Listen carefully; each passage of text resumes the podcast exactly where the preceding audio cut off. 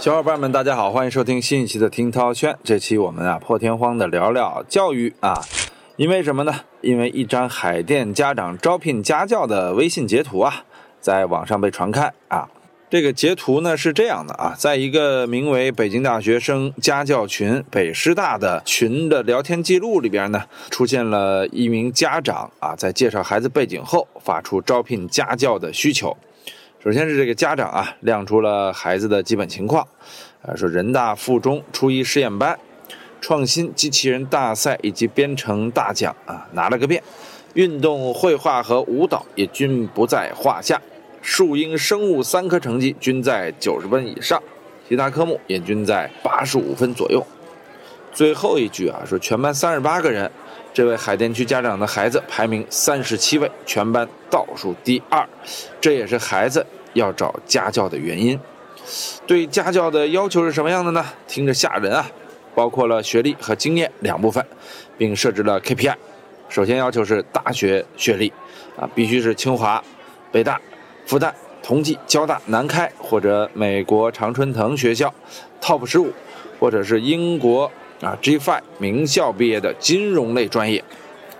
另外，初中学历啊也有明确要求，是在北京海淀区六小强毕业的。而除了学历要求，家长还希望家教带过初一到完整初三的学生，优先考虑有学而思、高思等培训班一对一的教学经历。这是在招聘家教吗？这是在聘请六小强的特级教师吧？啊，这个家长啊，这这能列出这些条件啊，真不容易。最后，家长还给出了 KPI 四个目标啊，包括主要目标、近期目标、短期目标、中期目标。哎呦，这有点像咱们开这个国家发展会议啊，这近期、中期、长期都有了。而且啊，还要求帮助孩子学会一支这个 Black Pink 的现代舞啊，奖励老师一千元啊，国内顶开一座四万元。啊，海淀区第一，奖励老师六万元。哦，这个 KPI 是不是很耳熟啊？将孩子的不同阶段所要达成的学习成果、体育素质、艺术修养、科研项目、实践项目，以及根据结果不同的奖励标准啊，用 KPI 的方式安排的，那是明明白白的。嗯，网友看完这份几千字的家教招聘之后呢，啊，列出了四个目标、五个要求、五点五小时的工时，按 KPI 付报酬。啊，这样的一些标准啊，大家发现这是不是假的呀？啊，这六小强的家长是很疯狂，但难道真的是疯狂到这种地步了吗？有人说这六小强黑化吧，给大家先科普一下，这六小强是哪六小强啊？分别为人大附中、清华附中、北大附中、十一学校、幺零幺中学、首师大附中六所学校啊，集合了学霸中的学霸，而且有学区房也进不去。他们既有初中，也有高中，啊，叫六小强呢，是因为他们高中非常厉害。如果孩子高中进了这六个学校，那基本上考一本是没什么问题啊。而且啊，一个孩子要想进六小强高中啊，就得进他们的初中，因为每个学校都会安排自己的初中一些类似于提前签约的名额，所以初中呢，如果能进这六个学校的话，就会很有优势，比拼中考。要更有把握一点啊！如果初中要进这六所学校呢，就得牵扯到这个小升初的问题了。小升初强调的是抽签和划片的，但会有一定的名额留给六小强自主招生。自主招生啊，主要是看孩子的学习能力。这就是整个海淀为之疯狂的小升初，相当于把中考的风险提前提前到了小升初。哈哈，而且啊，除了六小强这个黑词儿之外，黑话之外啊。海淀妈妈这个圈子里还有很多所谓的黑话，比如说上岸、啊所趋、点招、坑班和海淀鸡娃。鸡娃啊是从打鸡血这个典故来的啊。文革时期有一种疗法，就是把公鸡的血啊注入到人体内，人的精神呢会变得特别好，打鸡血嘛。这个典故呢被发掘以后，就赋予了新的意义。家长拼命鼓励自己孩子啊，让他奋发图强，做到原本家长觉得孩子不能做到的事情，超常发挥。鸡在这里是个动词啊，打鸡血就简称为鸡，鸡娃啊。牛娃呢，就是指啊这个孩子很牛啊。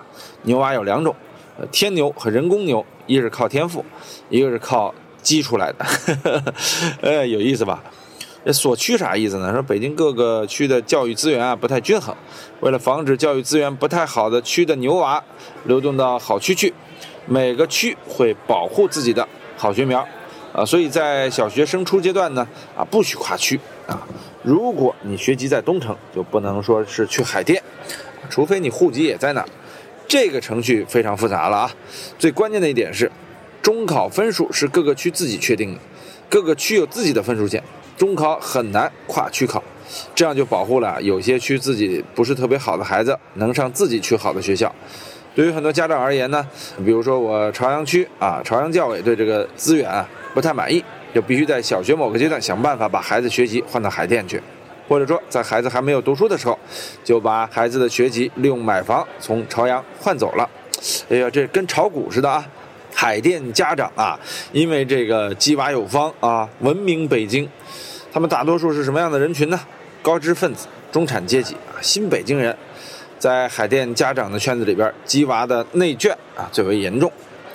哎呀，如今大多数父母的困境在于啊，怕的不是百分之九十的人都在抢跑，而是你已经抢跑了，结果发现大家都比你抢的还疯狂。你觉得枪响前已经跑得很快了，但发现人家的娃好像已经跑第十圈了，还带着哪吒的风火轮，是不是？而且在海淀区，牛娃是没有上限的啊，永远有比你跑得快的人，呃，这就很可怕了。哎呀，就是今天，其实我们得到的这个关于这些黑化，还有这些教育的方式啊，多种多样，啊，真的是我个人觉得无语，可怕。什么是教育？发展了这么多年的教育，还没有搞清楚究竟应该怎样做教育。在北京啊，在这样一个寸土寸金的城市，这样一个城市资源非常昂贵的地方，怎么？大家就还把教育当成是真的像炒股一样啊，把孩子当成期权了是吗？得拼命的啊，让孩子在起跑线上疯狂的起跑，来获取未来有可能的辉煌，或者叫飞黄腾达，嘿粉红凤凰灰啊！我这已经闹不清楚了。我的意思是说呀，孩子在这个年龄段，真的就应该做这个年龄段的故事和这个年龄段的经历，而不应该。只把精力放在学习上，听了这个消息之后呢，我其实特别的心痛。心痛在哪呢？就是我刚才说的，没有童年。有人说涛哥你武断了啊，你大意了啊，这怎怎么就判断他们没有童年呢？这还用判断吗？咱们都是高考过来的啊，我江苏的，我毕业的时候经历了多么变态的这种高考培训。但是有一点好的是，我们自己跟自己比啊，学校跟学校比。而且攀比啊，仅限于教室之内，啊，而且话说回来，啊，这么多年过去了，也并没有看当年啊努力学习考分特高的那些学生，啊，比这个不努力学习考分一般的学生强在哪里？但它有一个大概率啊，我不是之前啊在这个大内密谈节目里也说过，说这个高考啊，在我看来，只是一个现阶段相对合理的选拔方式，但是其实它本身。并不合理，而且极度的不合理。为什么咱们国家这些年要提素质教育啊？啊，就是因为啊，高考抹杀了孩子太多在文化成绩之外的素质，而高考抹杀了这些，在高考之下的像海淀区这样的六小强这样的学校中，抹杀的孩子啊，属于他们童年的东西就更多了。他们没有时间看动画。没有时间看书，当然指的是课外书啊。没有时间出去玩没有时间去开眼界，把精力都放在了啊所谓的考学，所谓的起跑线上。但在这条起跑线上，他们真的赢了吗？有待商榷。的确，在这些学校里边，出来了很多学士，啊，博士，出来了很多知名人士，更多是学术界的啊。但是你仔细想想啊。当一个学生在没有童年的情况之下成长起来，达到这样的高度的时候，他们是不是也缺失了很多东西？而且这种把人当工具的培养方法，它符合人性化吗？当一个人被抹杀天性之后，成长起来的人成为什么样的状态？用学术的话来说，应该是变态状态吧？我们真的要用这样的教育体制去培养一个个变态吗？在这里呀，我就更想说说体育。咱们看发达国家，无论是美、英、日、韩啊，这些发达国家，经济发达，啊，经济发达教育也发达，在他们的教育当中，体育是不可分割的，或者说体育本身就是教育啊，它甚至和教育应该是平起平坐的，既属于教育，同时又平行于教育，尤其是平行于咱们中国的教育。咱们中国一说教育就是文化教育，有人说还有思想道德教育呢。我个人认为，思想道德教育和体育教育这两大块是目前中国青少年教育的极大缺失。我们看家长啊，给孩子找的这些什么舞蹈班、计算机班啊，这个工具那个工具，到最后学的都是扎扎实实的物质基本功。在精神层面啊，孩子往往是很少的收获，甚至有的是零收获，甚至有的是负收获，啊，也就是空洞。他钢琴可以弹得特别漂亮，那个指法，但是他不理解这曲钢琴背后的含义，以及它连带的啊知识结构对这首曲子做出来的更多的诠释，他就达不到一定的高度。舞蹈也是，只会跳弗拉门戈。而不知道什么是弗拉门戈，啊，不知道弗拉门戈产自于哪，不知道弗拉门戈和足球的关系，和体育的关系，和很多很多社会文化现象的关系，单单会跳这支舞没有用，长大之后不理解这支舞的他，甚至会产生逆反心理，啊，刚才我们说了，光注意文化教育，不注意体育教育和德育教育，有人说有什么呢？我先考上大学，啊，我先。有一份好工作，但是啊，有很多人被欺骗了。您上大学就真有好工作吗？你成了大学里边的顶尖学生，就真的能衣食无忧了吗？另外，我们衡量一个大学生毕业，怎么最后又沦落到有好工作、衣食无忧上去了呢？所以啊，这是一个恶性循环。当德育教育和体育教育缺失的时候，一个孩子成长起来啊，他真的是不大完整的。啊我个人觉得啊，仅代表个人观点，就是一个人啊，真正想从一个孩子变成一个人，他要经历几件事啊，一个是快乐的童年，还有一个是正确的家庭教育，最其次才是学校教育，而学校教育则必须体育、德育、智育。你看看啊，我为什么要列这三个？我个人觉得呀，当六小强这个概念提出的时候，这孩子成长的必要条件已经少了几个了，啊，一一个快乐的童年，他们大多数都不快乐呀，啊，已经完了，这童年就在伏案工作、伏案学习上了，啊，有一个和谐的家庭环境，快乐的家庭环境有吗？一旦把您学习提上日程，你这家里就不可能快乐，家长给你的压力一定是巨大的，在这种重压之下。何谈快乐？没有机会。第三，我们刚才说了，德育教育、体育教育、智育教育，只有文化教育啊，就是智育教育。这智育教育独立下来是没有用的，你不会团队协作啊，你不会更深的关于善良、关于爱的思考，你不会助人为乐，你缺失了很多除了考分之外的东西，一个孩子又怎能成人呢？你的价值观、世界观又怎能健康的形成呢？啊，谈的有点大啊。确实，我是比较反感这种填鸭式的让孩子成为优秀学生的待遇。有人说：“涛哥，你眼红了，你自己呀上不了四中，上不了清华附中，读不了清华北大，啊，我就想说，我读了又有什么用呢？啊，我天赋在此。他们说天娃和后天娃是吧？啊，我个人认为天娃天赋在此。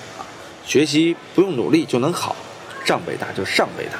你后天拼死了劲儿，啊，学上了北大，你拼死了劲儿抹煞的是什么呀？抹煞的是你猎取这个世界大好前景、知识梦想的机会。说到梦想啊，我就想说，现在孩子学习真是学傻了。前一段时间问了一些孩子，都都已经很大的孩子了啊，差不多是初中生、高中生，那梦想是什么？很多人不知道自己的梦想是什么，那还是科学家、警察，这是梦想吗？这只是你的职业期许。还有人说我的梦想是挣钱，挣好多好多钱，成个网红。这就是现在德育教育的缺失啊！啊，智育教育也不咋地呀，孩子一个个都学傻了呀。即便是六小强下来之后，你可能到社会上也未必能够赢得一个刻苦努力的实操型初中生学历的学生，啊，能力强，你未必能赢他，对吧？所以说呢，有的时候我们不能片面的来看待人，这些家长恰恰是片面的看待了自己的孩子。哟，各位家长啊，这可是您的孩子呀，这么小的年纪就把他往这种苦海里推，您于心何忍呐？很多家长呢，也是把自己的这个对于教育的期许，对于未来的期许，都压榨在了孩子身上。家长没有梦想，下一代也没梦想。因为什么呀？他家长的梦想啊，就是孩子学习成绩好，将来挣得多，这算是梦想？这是哪门子物质的梦想啊？这是恶性循环啊！孩子也就自此空洞，没有梦想。你家庭教育缺失啊，家里边不会给你带来梦想教育啊。这孩子天天就知道学习，学的傻了吧呵的，最后啥也不是啊。只有学习成绩这块会成为他未来在这个社会上行走的工具，但是这个很危险哦，啊。你学习成绩，或者什么什么这个舞蹈那个钢琴，是集各种优异于一身，但是到了未来您一毕业之后啊，发现哟，大家最后拼的是创意了，大家最后拼的呀是实操能力了，但是往往这些把大量时间放在学习、放在书面上的人，他们缺乏体育团队协作，他们缺乏正确对于与人交往的理解，他们缺乏情商。他们在社会上摸爬滚打之后，才发现，当年爸妈逼我学的那些，啊，除了找到一份好工作之外，我却失去了半个人生。啊，有人说涛哥，你说的太绝对了。哎呀，我也只是希望矫枉过正吧。其实矫枉过正未必是坏事啊。这真的是，我们需要让孩子减压，尤其需要让这些头部的孩子减压。你们再怎么优秀，你们是一群孩子。你们不需要在这个年龄段背负这样的压力呀，所以我看着家长的，呃，所谓的这一系列标准是痛心疾首啊。反正我个人以为是这样的啊，就我也是小城市出来，考上了北京广播学院。有人说你自己考上的是名校，广播学院算是名校，但是它不需要特别高的分数，它是因为我有梦想，我想当主持人，想当解说员，啊，想在这里实现梦想，所以考学的动力，包括我的职业动力，最终。都来自于梦想。我的考学成绩还不错，但是我从来没有真正认真的努力学习过。所谓的天娃啊，就是涛哥本人吧，啊，那象征就是后天娃嘛，对吧？后天才成娃，开玩笑啊，就这个天赋能让你达到的高度，才是你人生应该去追求的高度。啊，有人说你吹牛，你有天赋什么？不是，天赋有高有低，天赋在北大清华的啊。你让孩子上北大清华没问题，他天赋就是一个专科学校的，你逼死了他上北大清华啊，天天让他学习努力，没有意义。孩子真的是失去的太多太珍贵了。各位家长，如果您希望自己的孩子好啊，不妨让他有梦想。我跟你说，梦想这个动力是可怕的，一旦有了梦想，他知道自己有了追梦的动力之后。